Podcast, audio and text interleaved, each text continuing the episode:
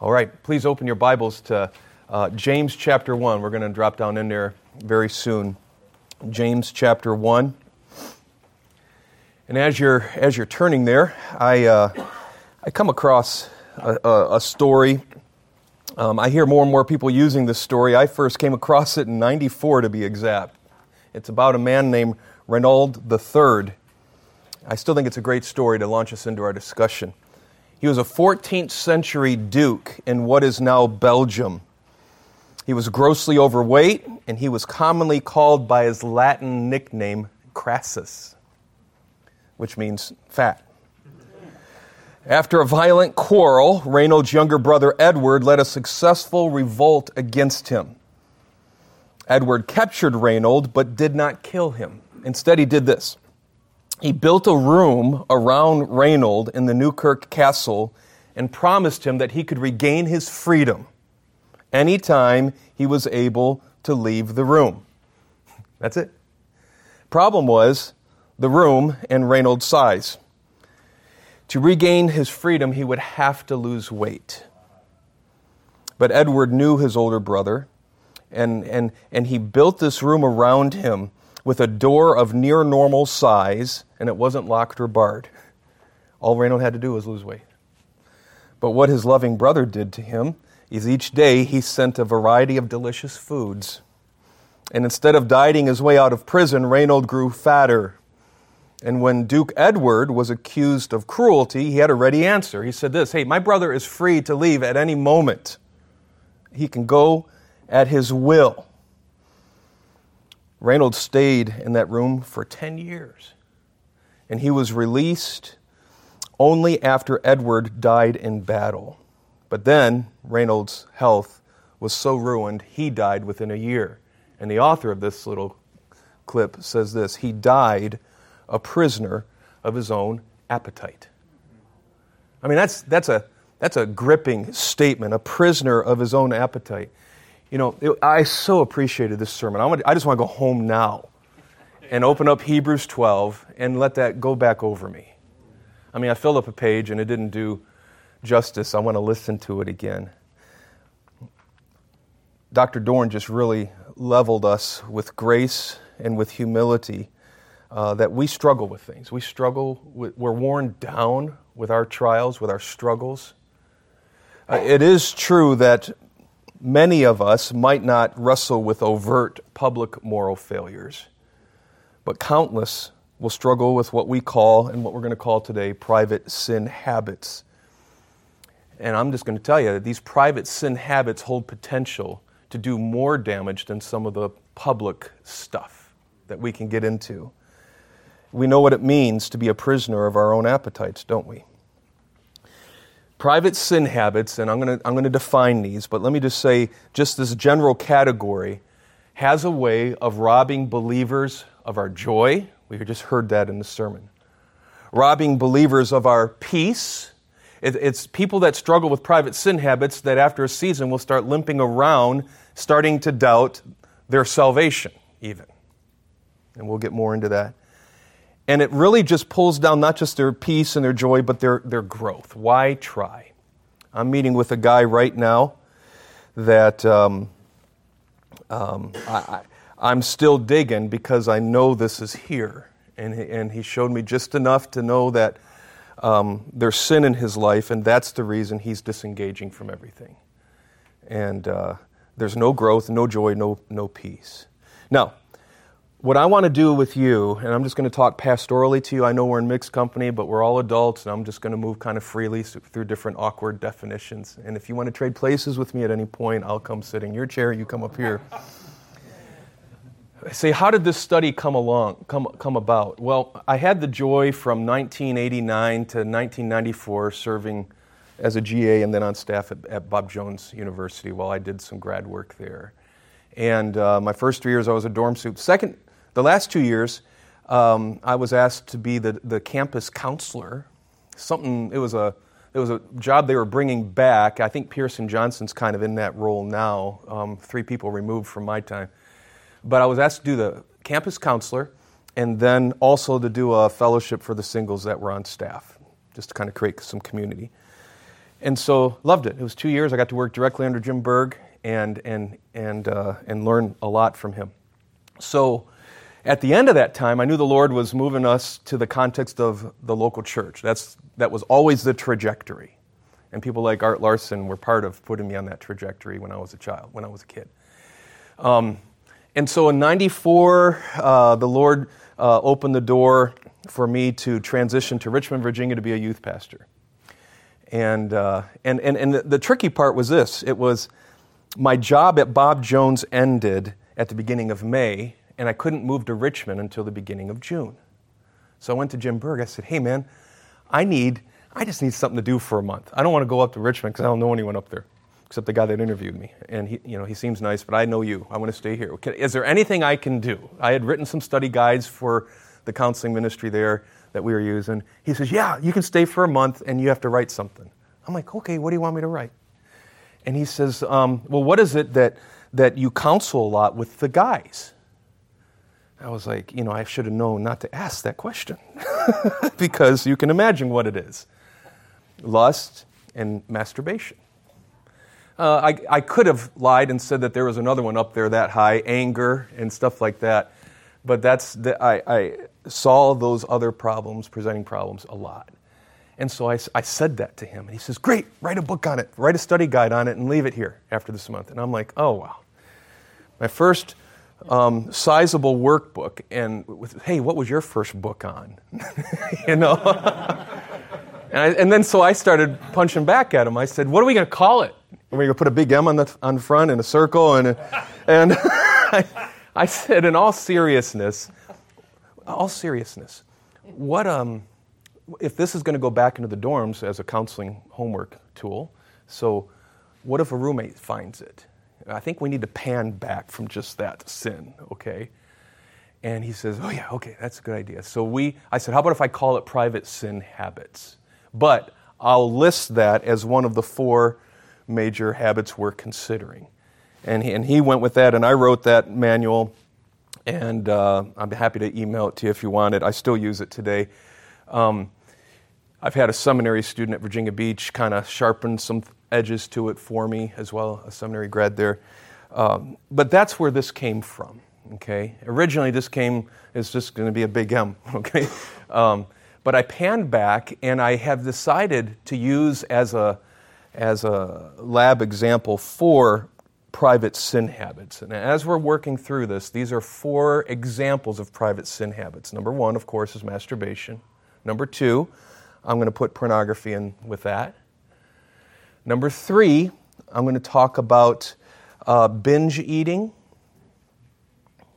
And a fourth private sin habit, I don't know what you want to call it, I'm going to put drinking down there. I'm not here to start a debate on that topic, but I'm talking about the kind of drinking that uh, when I was a pastor in Winston-Salem, North Carolina, uh, in, in the shadow of Piedmont Baptist Bible College, a young couple moved down to study for the ministry. And what would happen is when he was supposed to be home working on his homework to study for the ministry, and his wife was out working, he was, he was um, hiding vodka and stuff behind the water cooler at home, and he, when he was by himself, that's where he was running. Okay, I'm, I'm talking about that kind of drinking, all right? Um, I want you to have those four in the back of your mind because I'm going to move pretty consistently between those four. But let me pan back a little bit more. I do want to keep this just a general category uh, for everything we say because, you know, we're inventing new private sin habits all the time with technology, with, with pharmacology, with, with substance. Um, there, so the things that we're going to say, I do want to pan out and keep it general because no matter what is invented that hasn't been invented yet, this is still going to be the same heart engaging these sin habits. Okay? So in a sense, I do want to stay panned back just a little bit. And what I want to do is I want to give you, I know you're frustrated already about those notes because I didn't fill them in. I had those, that would be eight pages filled in, and I don't want to read to you because I don't like to be read to. Um, I want to interact with you and with this material. But I also want you to see those five points, listen, as a template. Because whatever private sin habits are invented in the future, if you just, no matter how overwhelming they might seem at first, if you just, just settle and remember these five categories, these five categories will not only inform your study to prepare to counsel these things, but they're going to give hope to your counselee. All right? And so the five part template is this we're going to we're going to look at precipitating factors, the general nature, the after effects, the scriptural verdict, and the transformation possibility. This is a template not just for these four, but for any others. And and uh, I don't know where all of you are in your training and, and reading and study and practice of biblical counseling, but um, and I don't know what strain you've learned in. If you've learned from the Lafayette strain, there's six key elements to biblical counseling, right? If you've learned from uh, the Westminster guys, Mack and Street and them, they talk about the seven I's. And they're really saying the same thing. Uh, the Westminster guys add an extra I called inducement, which means church discipline. And uh, the, the Lafayette guys um, don't usually include that. It's an understanding. But what do you do? What are the six key elements? Data what? Data gathering. And then once you have gathered data, you uh, discern what? This is where you do your heart work or start your heart work. Discern the problem. You go from the objective down to the subjective. This is the Jeremy Pierre, the dynamic heart. You're going to swim around in, in the intellect area of the heart and the affections that that births, and then the volition issues that come out of your affections, okay? And you're going to look at those three categories, as Pierre says, in relation to God and in relation to yourself and your relation to community. So, data gather, gathering, discern the problem, give hope, gain involvement. This is your contractual talk. Here's what you can expect from me as a counselor. Here's how committed I am to helping you. Here's what I expect of you when you come back in two weeks. Okay? Gain involvement. provide instruction. This is your teaching time. Always have times of teaching. We're not doing a two, three, four, five. And what's the last one? Do you guys remember what it is? Yeah, assign homework, right. I want to I want to say to you very simply that if you follow a template like what we're going to be going through here, you're going to see that um, as you identify precipitating factors, it's going to help you tremendously with your data gathering. Okay? And as you discern the problem, eh, um, or as you, as you work through the general nature, saying, well, here's, here's the general nature of this type of, of private sin category, here's what it, it leaves in its wake, the after effects. Scripture does speak to this type of heart issue and there's a possibility of change. If you stick with this rubric, I'm convinced that you will cover all six of these key elements, and it will they will inform everything you do here. So let's let's jump in uh, to these, okay? And by the way, when we talk about private sin habits, we are not just talking about bad habits. You say, Do you have an example of that? I'm going to go back a long way, back to the days when James Dobson had a bigger microphone uh, preparing for adolescence. I mean, he just said, just masturbation is just a bad habit. It's just, um, that's it, though okay? And I'm going to suggest that all of these that we're going to consider as examples are not bad habits. So I want to look first of all at precipitating factors. What is a precipitating factor? I'm using kind of Jay Adams language with you uh, there just a little bit, and here's a simple definition. It's a it's any influence that encourages and hastens you to a certain action. Okay? Um, it is interesting uh, I want to use Dr. Dorn's wording a few moments ago. He's, he's using a psychological phrase, but uh, chasing it down with biblical categories, the word trigger. All right? He says there are two types of triggers. What are they? What did he just say? You have, it's not real hard. External triggers, right? And then you have internal triggers, okay? Um, I'm going to say that's what we mean by precipitating factors. But it's here that I, I, I want to give you a, several of these because they're going to help with your data gathering, okay? Most often, people chase down private sin habits like the ones we're considering masturbation, the private drinking, the, uh, the binge eating, and pornography. They do it when they are fatigued. And we're not surprised, are we? Uh, Christians tend to drop their spiritual guards when, when we're tired. We do. I, I like what Jim Berg says. He says, I am as spiritual as I am rested. I like that. Fatigue greatly reduces our desire, not our ability, to say no to certain sins. And Satan is, is aware of that. And I do hope that you're aware of the enemy in all this too. I'm talking to you in the heart, but there is a spiritual warfare going on, and it's real, and we don't think about it enough. Okay? And it's strange, the book we go to for so much about progressive sanctification, Ephesians, has a lot to say about spiritual warfare too. We don't get out of chapter 4 too, uh, enough. Uh, but we'll come back to that. It was during this time that Satan himself even tempted Jesus in Matthew 4 1 through 11, right? And it was during times of fatigue that Christ guarded his disciples. He insisted that they take a season of rest. Mark chapter 6. Pastor Dorn just uh, referred to that as well. And Jesus also shed some light on this on the eve of his betrayal when he came to his sleeping disciples in Gethsemane. He says, Watch and pray. The spirit is willing, but the flesh is weak. That's Matthew 26, 41. So if listen, if our Lord knows this about us, fatigue is an issue. Don't deny it. And we can make our jokes about coffee. Um, we are, we, are, we are a house, we, we are in a building right now that needs rest. When it's not, it, it betrays us. When it's not rested, it works against us. So knowing that we're going to reach for private sin habits during times like this, I want to give you a suggested data gathering questions. Just a few. Just a few. Number one, talk to me about uh, your sleep patterns. Are you getting enough sleep? And, and I don't want you to define that with a yes and no. I want you to give me specifics. Um, are you getting too much sleep? You know, people that roll around in their bed three hours after they're awake are going to get in trouble as well. Talk to me about your exercise routine. Do you have any exercise?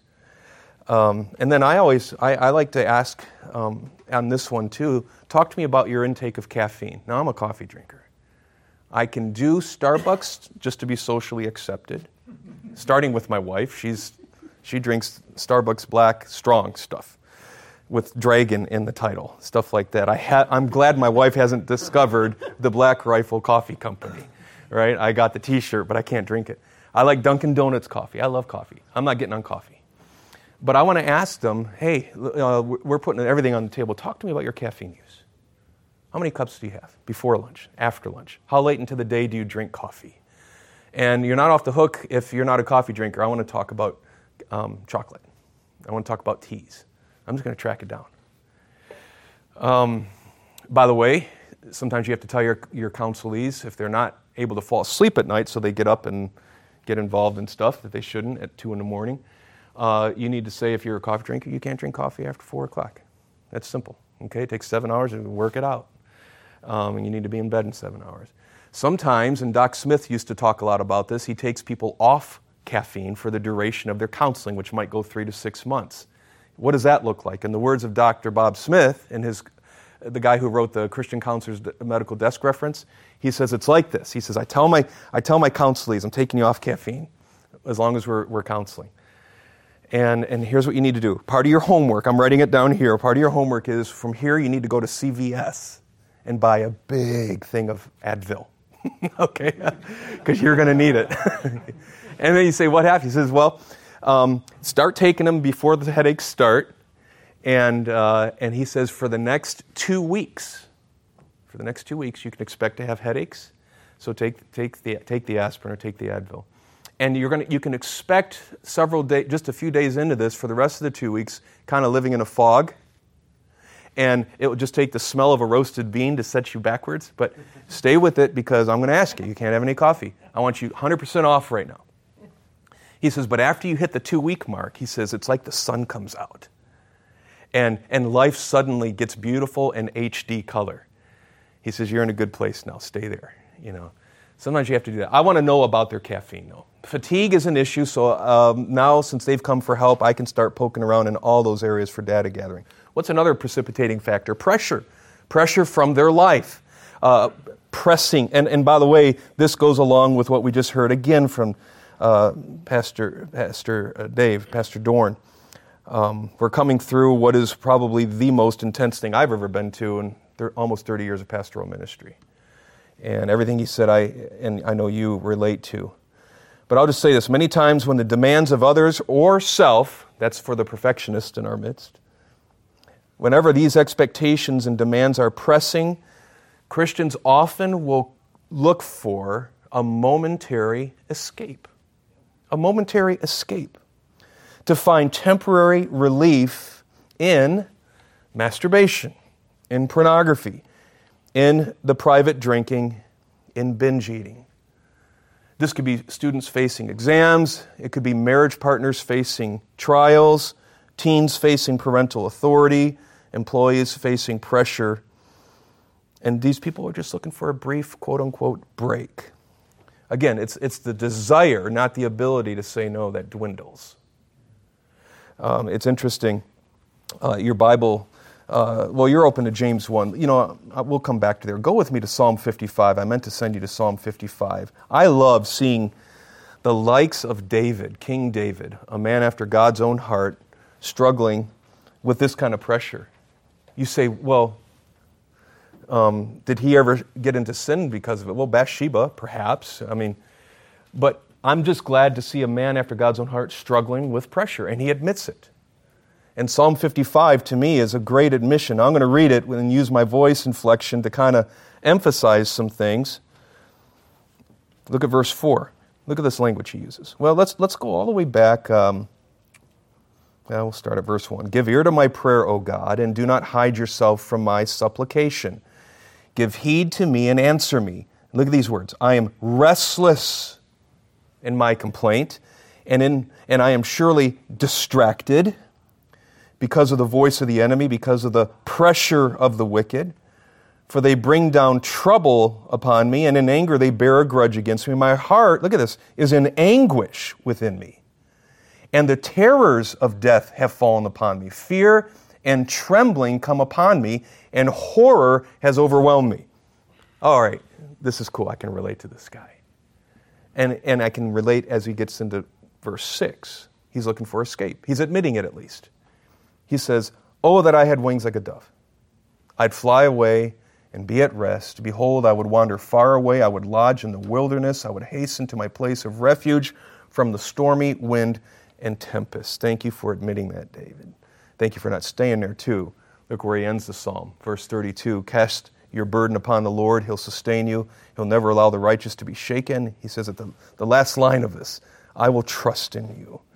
But I love hearing his admission of that, knowing that knowing that during times of pressure, we can find ourselves moving towards a brief break, then here's some more data gathering questions that you need to have in your arsenal as you try to help these people. I would ask them something like this Give me the five most prominent stress factors in your life right now. List them out. And by the way, especially listen to the first two or three that come out, because those are the ones that are fresh. They're right there.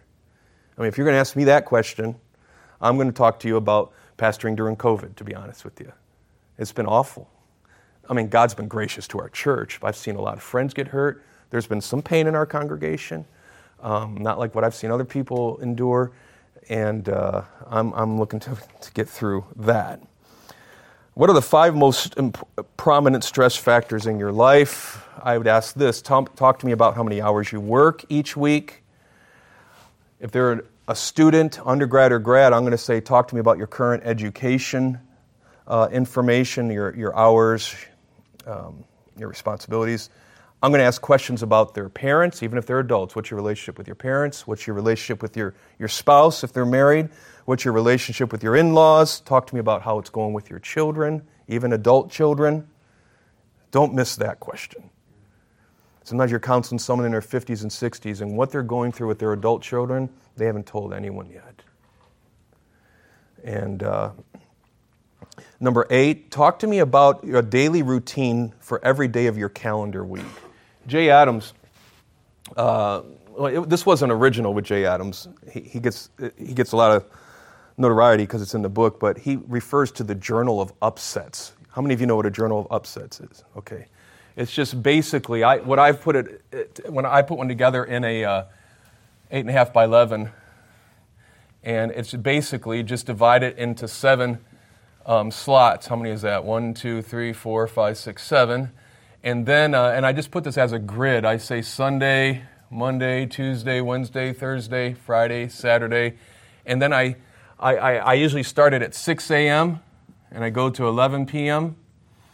And, and, I, and in its boxes, I say, I want you to take a picture of your week. This is your homework assignment for this first week, part of it. I want you to take, give me a snapshot of every waking hour. I want to know when you're working. I want to know when you're playing. I want to know when you're sleeping. I, want to I just want a snapshot of this.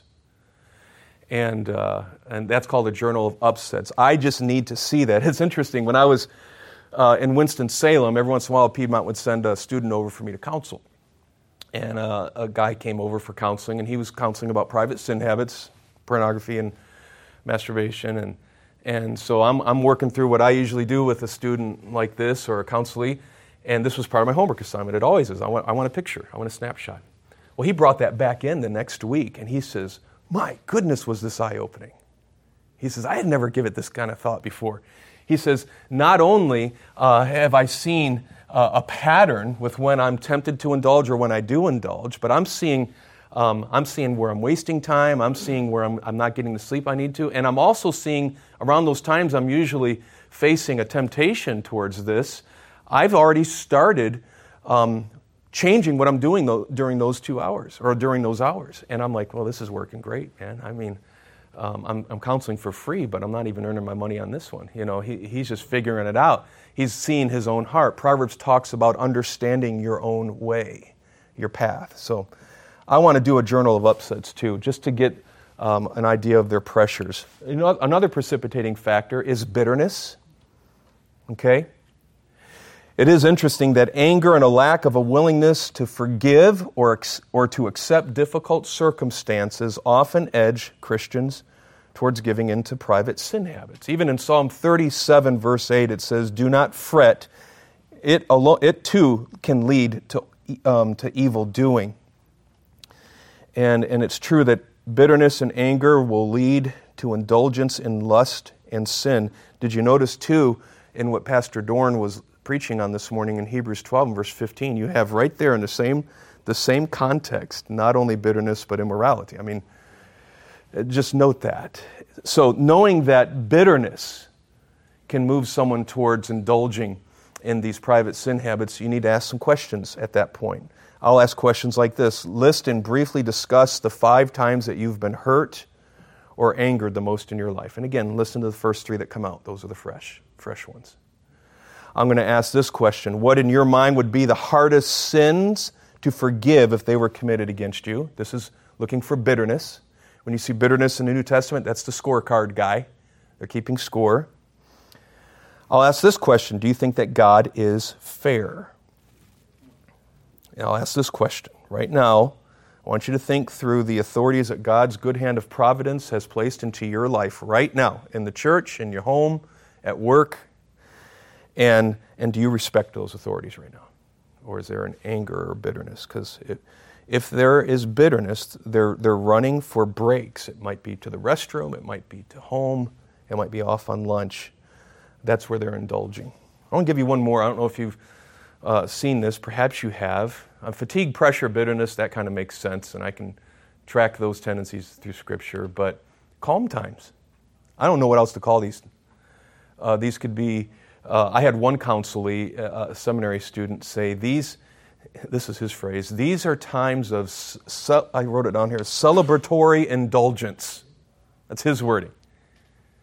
Uh, this, is, this is when, well, you're not really fatigued, and there's not a lot of pressure. I mean, there's the normal pressure, but nothing extraordinary. I'm not angry at anyone. I'm really not struggling at all. But then this thing shows up in your day at a time when you had no idea it was going to come, and you find out that right under the surface of your flesh, you're still you're still easy prey. Or, as a seminary student said, I've gone three or four months. And then he says, and then I, for some reason, I get tempted just a little, and I want to prove that I'm no longer hooked. And he'll indulge, almost like a celebratory indulgence. See, this doesn't have me anymore. And then he says, but then I'm hooked again. I'm hooked again. So, um, something uh, important, I think, to keep in mind um, you know, I, I, think of Genesis 1, 2, and then especially chapter 3. Things were pretty good. Here comes the temptation, right? I think of uh, Matthew 6, 1 Corinthians 10 12. Dr. Dorn referred to some of these passages already. The moment that we think we have risen above any sin is the moment that we become easy prey. So, precipitating factors.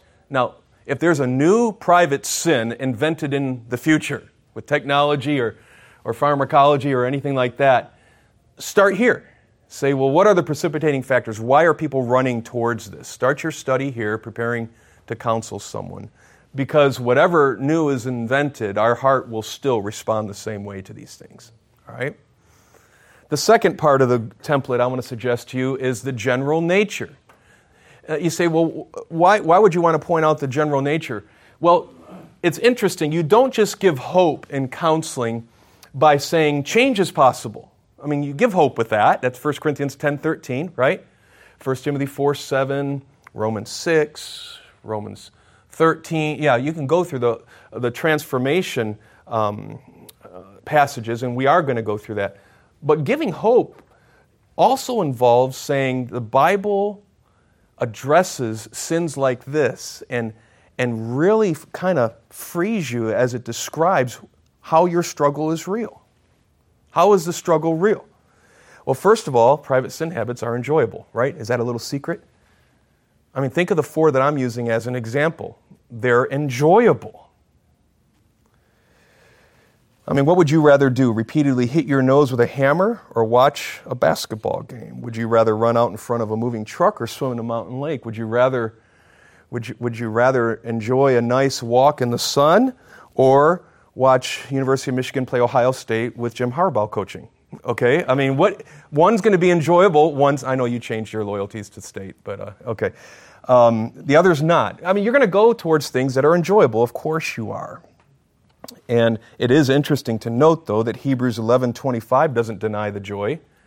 It says, "But the, the pleasure of sin is passing; it never comes." I, I uh, recently was working with someone um, dealing with a private sin habit that we're listing here, um, guy my age, and uh, and and and his is coming more from pressure in his family. And, and, uh, and so he's reached, actually, for two of our private sin habits, he's reached for uh, that, the private drinking um, to the point of intoxication and also uh, to pornography on his phone. And I said, Well, by your own admission, since you can't have one thing, you're reaching for another. He said this to me He says, If, if I've been fighting this in my family so long, where's God? He, he's not helped me. If you, and then he said this If you were on a diet for six months and it didn't work, wouldn't you try a different diet? And I said, Well, by your own admission with that illustration, something wasn't working, and that was God and His Word, so you will reach for something else, right? He says, Oh, yeah, that's kind of what I said. I said, You talk to me, you're, you're, you're reaching for, for the bottle, you're reaching for images of immorality. I said, Has that worked any better than the six week diet you were on before? He says, Look at me. I said, Absolutely not, because you have to keep going back to it. See? You have to go back every night to that drinking. You have to go back to your phone on the breaks from meetings. I said, So let's, let's, let's be honest here. Uh, you're running to something that's enjoyable um, because, uh, but, but you need to know that that's not even working. That's a passing pleasure. Even Job talks about, uh, or you read in the book of Job, uh, that the joy of the hypocrites only for a moment. Uh, they are private, you say, why are they private? Well, because that's what we call them private sin habits. Okay, no, um, it's not because of that. Uh, but we call them that because you're not usually doing these out in the middle of intersections. Okay? Um, why are they so private? Because of embarrassment or pride. Some people would say, you, you don't understand what the people around me or the people I minister with or to would think. That's embarrassment, that's pride. Uh, you have the fear of discovery mixed in with that. You have the, the guarding of your public testimony that you've spent years to build up. And so they keep these things very private, very, very private. It's interesting, even Jesus says in John 3 20 to 21, when, when we're doing what we know displeases God, we go into the darkness, we withdraw into isolation. Now, number three, I'll say this about the general nature of all private sin habits. They are, and that should have quotation marks around it, addictive. I'm pulling a, a, a phrase, a word here that uh, is big in our culture right now. Everything's an addiction. Um, scripture would have us probably use a different word. Uh, scripture would have us in, in Proverbs 19, verses 12 to 13, would rather talk about hidden and presumptuous sins. Or in Proverbs 5:22, you know, Proverbs 5, 6, and 7, a dad talking to his son about, about purity and immorality. And, and it says in Proverbs 5:22 that when you're involved in this kind of sin, you are bound by this. You are bound. That's the Bible talk of addiction. But what I'm talking about here is um, they do put a hook that you can even feel physically if you if you deprive yourself of them. Um, I want to. Jay Adams wrote a, a, a helpful book called uh, "A Thirst for Wholeness." It's just a a pew level work through the book of James, and it's good. He has a good discussion in there, and I just want you to listen. And the recording, there's going to be a recording of this if you want to go back and get some of this information. But he distinguishes what he calls bodily innate desires and mind implanted desires. Bodily innate desires and mind implanted desires. I want, I want to use his words here, so listen. When it comes to bodily innate desires, he says, uh, these are sometimes called bodily appetites. They come along with the human being as part of his physical inheritance and all serve wholesome God fearing functions when properly aroused and gratified according to the scriptures. No such desire is wrong in itself. It becomes an evil desire when it is wrongly habituated and gratified for the wrong purposes at the wrong time in the wrong way. So those are bodily innate desires. Can I give you two examples? Food and sex. It's God's idea. Both of those are God's idea. And He has given each a yard uh, to keep those, those uh, the, the, gratification, those two areas in check in, in a way that will glorify Him. You know, food and sex being enjoyed the way God created it actually glorifies God. But mind implanted desires, he presses this a little further. Bodily innate desires you're born with. Mind implanted desires, he says, are not innate. A mind implanted desire is, is a habituated desire implanted in the body by each individual, and it becomes a bodily craving that is capable of inducing physical pleasure or displeasure that is felt in the body when it is gratified or frustrated. Implanted desires may become associated and combined with innate desires in various combinations as well. And so I'll make this observation both bodily innate desires and mind implanted desires can lead to fleshly cravings and habits. Masturbation, pornography, binge eating are bodily innate desires at the control of the sinful flesh. You were created with a hunger for sexual intimacy and food, yet the flesh has hijacked these desires to the point of being an addiction, a must have. And I would, I would argue that uh, alcohol consumption is a mind implanted desire. It's something that's learned that nonetheless puts a, a hook in you physically. If you want more talk about how an outside substance like alcohol, and we have to talk about marijuana now in Michigan too, you know, we got to do all this. Um, and, and how an outside substance coming in can put a physical hook. It, it's your heart that introduces it into your life, but once in your life, it can create a physical hook in your body. If you want more language like that, get a hold of Ed Welch's book, just simply called Addictions. He'll, he'll address that out more, and I, I, I address that more in a different setting. Um, so, you say, well, how can you tell if you are addicted to these private sin habits? I, and, and I just usually say, well, stop trying cold turkey in your own strength. You'll figure it out. Your body will scream as if it's being deprived. Now, I have a little note here. Don't use that illustration in Egypt anymore.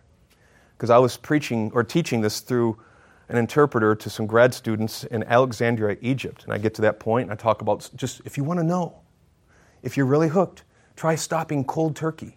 I had 40 grad students in hand, 38 hands went up in the air. They wanted to know, okay, what do we do with a cold turkey? How, could, how is this really helpful? They, it just totally blew them away, and so I wrote down what's in my notes here. Don't do that in Egypt anymore. What else? They are common. I mean, do I even need to tell you this? Um, I mean, there are, there are studies of, of go, numbers going up in all of these private sin habits we're looking at. You know what I heard this week? Um, uh, because of the, the use of TikTok. Uh, did you hear that teens are going to the doctors now. This is on the, um, Wall Street Journal podcast this morning with Gordon Deal. It's a spinoff. And, and, uh, and, and these teens are going to their doctors with ticks, not the bugs, but ticks of their body or their voice inflections that are um, associated with uh, Tourette's syndrome. And the doctors are noticing this, and now they're comparing notes. A lot of these teens are watching people on TikTok that have tics, and they're learning this. And, and, uh, and those numbers are going up. You know, you want to know another private sin habit indulgence you need to consider too is just the whole use of social media and how it affects our lives and how it's messianic. We're going to get to that though. But these are common. They're, they're, they're common. Drinking is common, of course. And, and I'll just go ahead since I'm driving home to Ypsi later today and you don't know where I live. Um, we have a lot of people that are angry Christians, some of the younger generations um, who, are, who are mad about the whole thing about alcohol and they felt lied to, and, and there's been an introduce, introduction of alcohol that, that is shocking, to which even John Piper says, and I'm not Hyper Piper, don't worry, but I enjoy some of his writings, but he says one thing that jolts him about the Young Restless Reform crowd is, and these are his words, the cavalier drinking of them. I'm going to let you get mad at Piper on that, but we can, we can, we can fight and have that, ar- that argument over and over about drinking.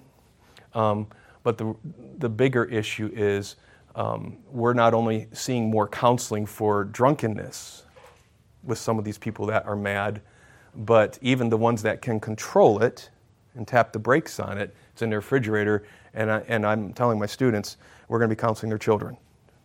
We're going to be counseling their children in, in the coming 20 years in a big way. So, that, that's, uh, that's definitely getting off the road here a little bit. But here's the big point, and this is probably the biggest point of, that we're going to say in our time together today. Every last one of these examples of private sin habits is substitutionary. And I'm talking here, they are reached for at the exact moment for the exact reasons that we are to be reaching for Jesus. You know, we, though we are redeemed, if we are if, if, if our faith and trust is in Christ, and if we are truly regenerated, we still can feel the pull of the Romans 1 exchange grabbing at our ankles as we go through our days, can't we? I'm still tempted to exchange what I have in God and in Christ for something that doesn't last and it's not satisfying. All of these, think about it, think about it. When you are facing fatigue, because either the press of life or um, the schedule of, of a season of ministry or anything like that, do I reach for a private sin habit or do I reach for Christ? When you are facing pressure, Jesus says, My peace I leave with you, right? Do I have to go to Philippians 4 as well? When you're facing bitterness, Jesus says in Matthew 18 33, you need to have a forgiving posture. And you're going to find that by looking at me, Jesus says. When one of his own is facing calm times, Christ says, Never drop your guard. Rejoice that your name's written in heaven. Live the gospel life, but there's no coasting allowed. I just want to say that it's here. Um, some biblical counselors, I think, correctly get to this issue with any kind of sin and start talking about a worship disorder. I think that's appropriate to talk like that. Listen, whenever you and I are indulging, we are worshiping. If it's in a bathroom stall, if it's in bed, if it's alone on a walk, when we indulge, we are worshiping. After lunch, I'm going to do something on same sex attraction, and we're going to spend a lot of time in James 1, and I'll try to prove that um, at that point. Okay? But secondly, what else are we going to do to give hope? Talk about the after effects. The, these are simple. These habits always deliver guilt just look what David has to pray through in Psalm 51. His, his wasn't a totally private sin habit because it involved a lady, but for both of them it was. And look what he had to pray through in, in Psalm 51. They deliver guilt, these habits deliver subjectivity. I find this often with counselees, and that is if they're indulging in things privately, privately and I, I, could, I could give you names, or I don't want to give any names, but I could give you cases right now um, these people are sure other people know something's up. The wicked flee when no man what? no man's pursuing, Proverbs 28 1. But these habits also deliver salvation doubts. Eventually, these habits can become so repetitive in their life and become their, their messianic go to that they are like, they'll, they'll start asking these questions How can I be saved? I've asked, I've asked forgiveness a thousand times since I was 20, they'll say. And now I'm way past midlife, and here I am still fighting this. And sometimes, some seasons, I'm not even fighting. How can I be regenerated? I'm just making an, an observation here. But I'm telling you, when you go over the general nature and the after effects, it's amazing, it's strange, but you start seeing them lighten up because that's exactly where I am. You've just described me. And I don't talk about this to anyone. Can you help me? And yeah, let's just keep the cart moving. And then we go to uh, the fact that Scripture is not silent when it comes to private sin habits. I will use the four we're looking at this afternoon or this morning as an example of that, but this goes for knowing the human heart doesn't change. This goes for any private sin habits that are invented still. All right? For example, just some things for you to consider, and these will be on the recording. What about masturbation? You say, well, the word's not in the Bible. No, but it is not an option prescribed by God in 1 Corinthians chapter 7 verse 9, right? God gives two options, marriage or self-control. Uh, number 2, lustful thoughts invariably accompany this habit. And in Matthew 5:28, Jesus calls this thinking sin. I've had one guy come to me after I've did, done this lecture at another institution and he was an older student. He come up and he says, he says, well, um, yeah, I'm not married, uh, but I do have physical problems, and my doctor has told me that I must do this. I must do this to have this release, to have uh, other effects within my, my physical body. And so I get a pass, right? I said, no. Um, well, I want to ask you a question. And there's not other students around. This wasn't in the middle of the class. I said, when, when, and how frequently you do this, as well as frequently as I think the doctor wants me to. And, and, and, and I'm like, what's going on in your mind while you do it? Is your doctor's face in your picture or facing your mind? He goes, no, no. I said, does, does the, the constant release make you feel better? Is there, is there a sense that I shouldn't have done that? And is there also an increasing of an appetite to see images? He goes, yeah. I said, you know what? God's created your body. And I'm not saying you don't have struggles in your body. I said, but God's also created your body to have a release at night while you're sleeping, and no one's ever died from exploding, okay? Uh, as one of my teachers used to say. Lustful thoughts invariably accompany that. Paul commanded Timothy um, to, to run away from youthful, youthful lust in 2 Timothy 2.22. Um, this flees, flees towards them. I, I do want to caution a little bit on the use of 2 Timothy 2.22. I don't mind using it as a general principle, but don't rob that of its context. When Paul's talking to Timothy there, he's talking about, I believe, uh, the youthful lust of control of other people and of situations as a, in, in, in local church leadership. Um, so keep it in its context if you're going to pull that one out. But a lot of people still reach for that, including Sproul and MacArthur and people like that for this topic. So do it, but just don't lose the context. When this habit is characteristic of one's life, his life is mastered by lustful passion instead of honor and sanctification. That's almost the wording of 1 Thessalonians 4, verses 4 through 5. And that's not even going through everything we could say about that from Scripture. But I want the counselee to say, to see these passages and say, you know what, Scripture's pulling right up with you here. And it's going to give you some help give you some examples with overeating, just a couple of points here because of time. Uh, binge eating is what I'm talking about here. Scripture clearly warns against gluttony. You're going to see that in the book of Proverbs. This habit amounts to serving your stomach or appetite as a God, if I can borrow Paul's wording from Philippians. And uh, I would also throw into that a number three, uh, the fruit of the Spirit. The last manifestation of the Spirit's fruit in Galatians 5 is self control, it's enkrateia. And I do think you can make a line of of, uh, of implication towards your temple uh, and how you're treating it. All right. Um, pornography, I mean, this is, this is a easy target. This is purpose, purposeful exposure to visual stimuli for the purpose of sexual fantasies and sensations. What do we say about this? Christ calls this kind of thinking sin because it amounts to committing sexual uh, sin in the heart. Again, it's Matthew 5 28. Uh, Job and David made covenants with their eyes not to gaze at such things. That's Job 31 and Psalm 101. Paul clearly admonishes believers to put off the old man characteristic of sensuality. It's Ephesians 4 17 and following. And Solomon strongly exhorts his son to resist falling for the beauty of sensuous women. He even says, Don't let her take you with your eyes. Now, that's not saying everything we could say about that. Uh, what about drunkenness? Well, I'm just going to make some observations here. I'm not picking a fight today. Uh, drunkenness is prohibited by example. Um, you see bad examples of drunkenness in Genesis 9, 1 Kings 20, Proverbs 23, Isaiah 5, to get you started. Drunkenness is prohibited by command. That's Proverbs 23, 31. And even Paul will say, use the language in Ephesians 5:18, do not be drunk with wine, don't be controlled with wine. Timothy, it's interesting, has a good example in 1 Timothy 5. Uh, he, was, he was totally staying away. We're not told why. Um, but Paul is calling him back, at least to a medicinal use of it, I believe, for his stomach's sake.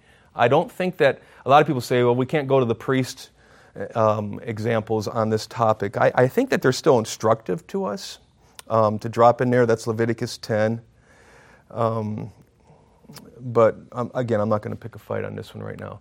But you say, well, what about when it comes to private sin habits and other sin habits that will be invented? I, I say there are some general principles that apply across the board. The Christian's to deny himself on a daily basis, Luke 9, 23 and 24. The Christian is never to allow himself to come under the control of such influences, 1 Corinthians 6.12. I won't be mastered by anything. Uh, number three, the Christian is to do uh, anything that is not to do anything that paves the road to further sin, make no provision for the flesh with regards to its lust, Romans 13, 14. The Christian is to glorify God in all that he does, both publicly and privately. Uh, that's your verse that you say when you're hungry at camp, 1 Corinthians 10.31. Uh, the Christian is to keep his body in submission, not authority. I'm using Paul's words from 1 Corinthians 9.27. Jerry Bridges would say, I had to teach my body that my body's not in charge.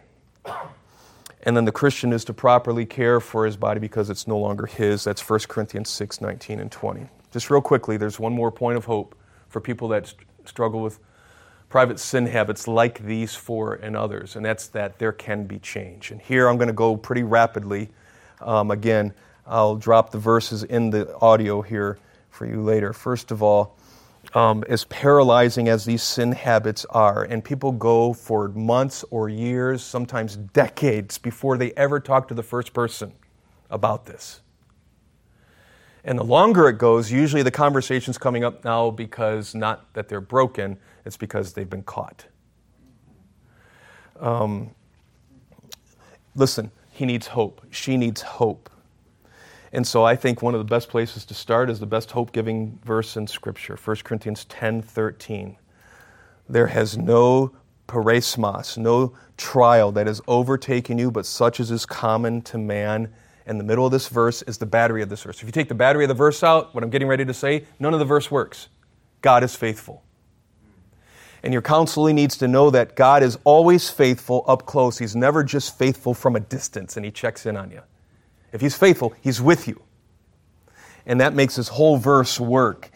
He will not allow you to be tested beyond what you're able, but with the testing will provide the way of escape also so that you'll be able to endure it. One of my first homework assignments early on is to memorize that verse and have them read Christ and Your Problems by Jay Adams, a little booklet on that verse. Um, and there's three principles that come out of that verse. He's faithful, temptations common, and sin habits are beatable. This hope is only intensified as you look further at Scripture and see that being in Christ, you have all the resources necessary to live the godly, uh, to live a Christ-like life. Colossians 2, 2 Peter 1. But the passage that lays the groundwork, I think, and I think Adams and the biblical counseling movement folks are correct, is Ephesians 4. I mean, we can talk whether we should start in verse 22. I think you need to start in verse 17. It's what you weren't, or what you used to be that you aren't anymore now that you've learned Christ.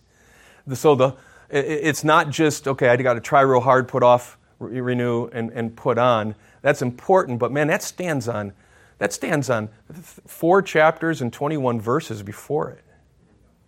It's not just that change is possible, change is expected. All right? Um, uh, okay.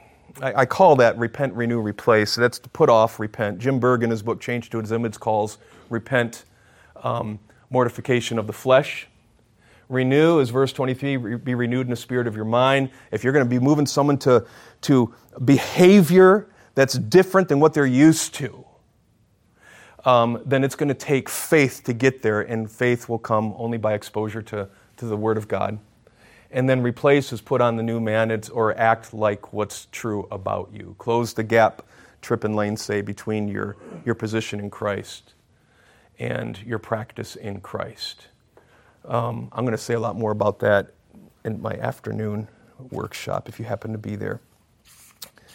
So just some concluding thoughts, and we're done. First of all, and these are, these are not to be pithy add on statements. I tell the counselees, you've got to pray yourself through every day as we work together. And I'm going to be working with you a, couple of months. I'll tell them. Either every week, probably at the beginning, and we'll end up probably every, other week. I said, but as much as you're encouraged by what we're going to talk about, as much as you're encouraged by the praying and repenting, as much as you're, you're, you're enjoying the homework, you've got to pray. Without me, Jesus said in John 15, what? You can do nothing. And, and, and I argue with my students that there's a real possibility to take a right approach to biblical counseling and use it in a legalistic way. God, I've done this, I've done this, I've done this, I've checked off the three R boxes repent, renew, replace. I'm doing my homework. How come I still struggle? When you start talking like that, you're, what Jerry Bridges says, you're making God your debtor, and God will never be your debtor. Um, you are reaching out to Him in prayer in the spirit of John 15, 5 constantly. They've got to be praying. View each test or temptation as an opportunity. 2 Corinthians 12, you know, your weakness becomes an occasion for your rejoicing because it becomes an occasion for his strength.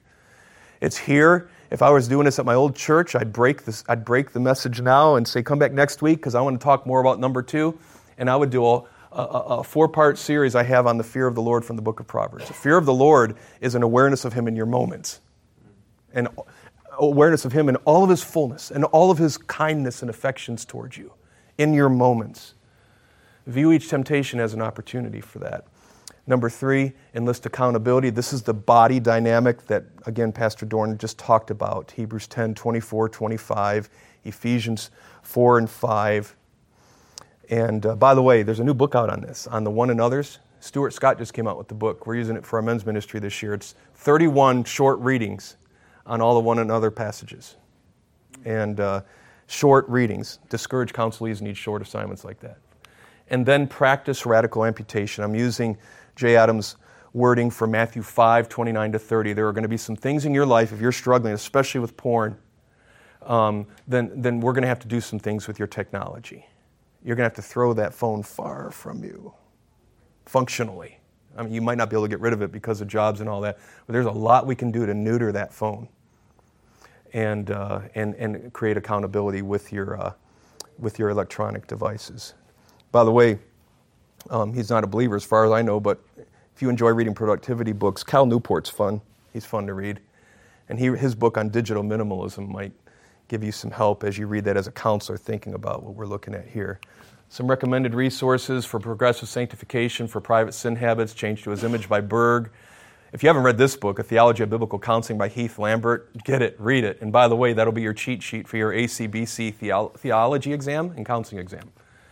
How to Break a Stubborn Habit, um, Erwin Lutzer, that's been re released with a different title recently. The Dynamic Heart by Jeremy Pierre. This is, this is my book, man.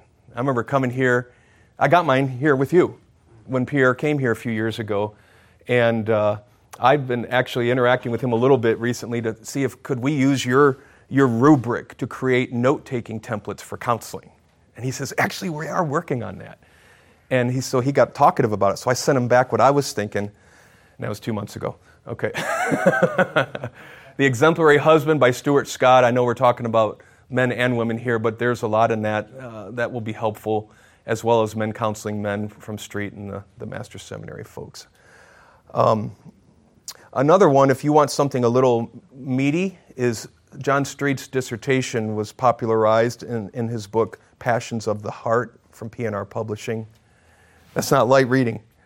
And if someone's really discouraged, you don't give a counselee technical reading. Don't do that. I, I don't use John's book for my counselee. I might learn things that I'll teach and teach a counselee, but, um, but it's still a good book. So, yeah, have fun with all the private sin habits that haven't even been invented yet. But here's what I want you to do I think you can see that if you use this simple rubric, no matter what's invented, you're gonna, it, it's, they're going to help you. This rubric will help you fulfill your goals in every counseling session. This isn't just the first counseling session, every counseling session. So I just wanted to try to give you a little roadmap today. You have to take it home and pray through it and, and, and adapt it to your counseling ministry. Let's pray. Father, thank you for this time and, and again, this, this, uh, this conference. We thank you for the food we're getting ready to, to, uh, to enjoy and the fellowship with other shepherds and other servants from the church. I pray that I pray that not only will we be encouraged, but help us to be a little retreat for someone today and, and, and something we say to them and how we listen to them without, without necessarily preaching to their problem. Help us to hear and worry more about being about hearing than being heard at first. And, and but Lord, given the opportunity, help us to, to, to drop a beautiful nugget of truth that's been helpful to us that might be helpful to them. That's a good conference. Thank you again for Inner City Baptist Church. In Jesus' name, amen. We'll see you. Have a great afternoon.